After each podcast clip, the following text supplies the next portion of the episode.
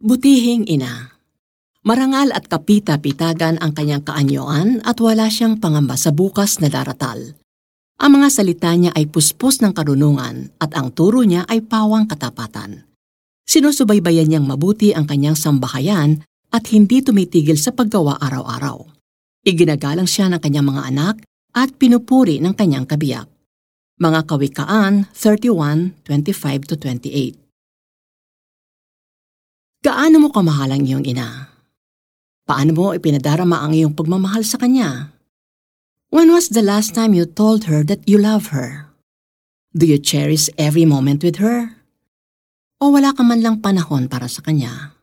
Day in, day out, halos hindi mo siya napapansin. Pati almusal na inihanda niya ay nababaliwala dahil palagi kang nagmamadaling umalis. Pag uwi mo sa bahay, ganoon din. Tuloy-tuloy ka sa iyong kwarto at hindi mo na pinansin ang nakahandang hapunan para sa iyo. Kapag pinapangaralan ka o pinapaalalahanan, sumasagot ka ng pabalang.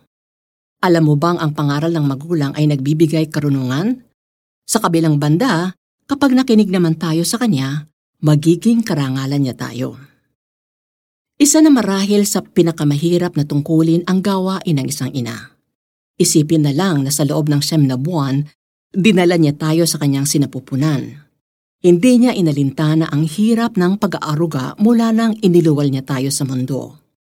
Siya ang nakatutok sa ating paglaki. Siya ang nagdadala sa atin sa klinik para sa kailangang bakuna.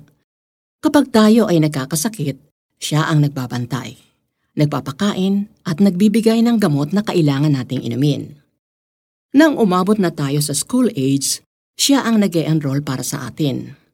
Binabantayan niya tayo sa mga unang araw ng klase hanggang sa masanay na tayong nag-iisa. Sa ating pagdadalaga, naroroon siya upang gabayan tayo sa nagiging pagbabago sa ating katawan. We may not be aware of it, pero sa tuwinay ipinagdarasal niya tayo para sa ating kaligtasan at kabutihan.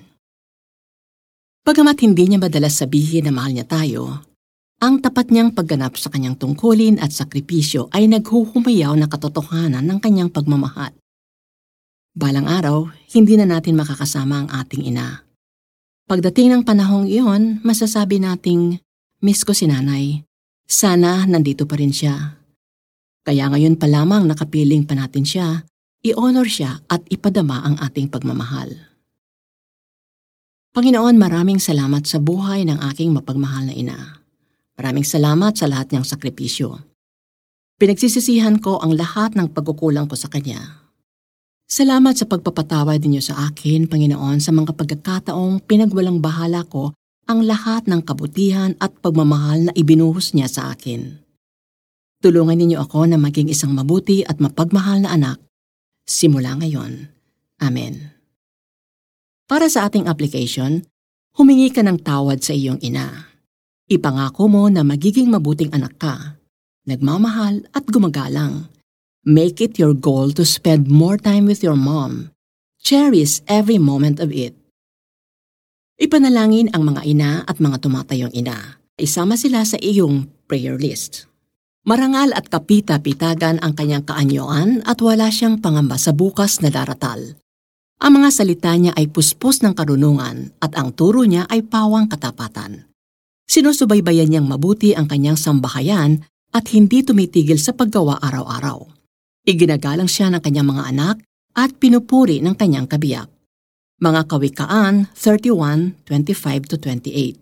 Ito si Becky Cabral, ang executive producer ng The 700 Club Asia.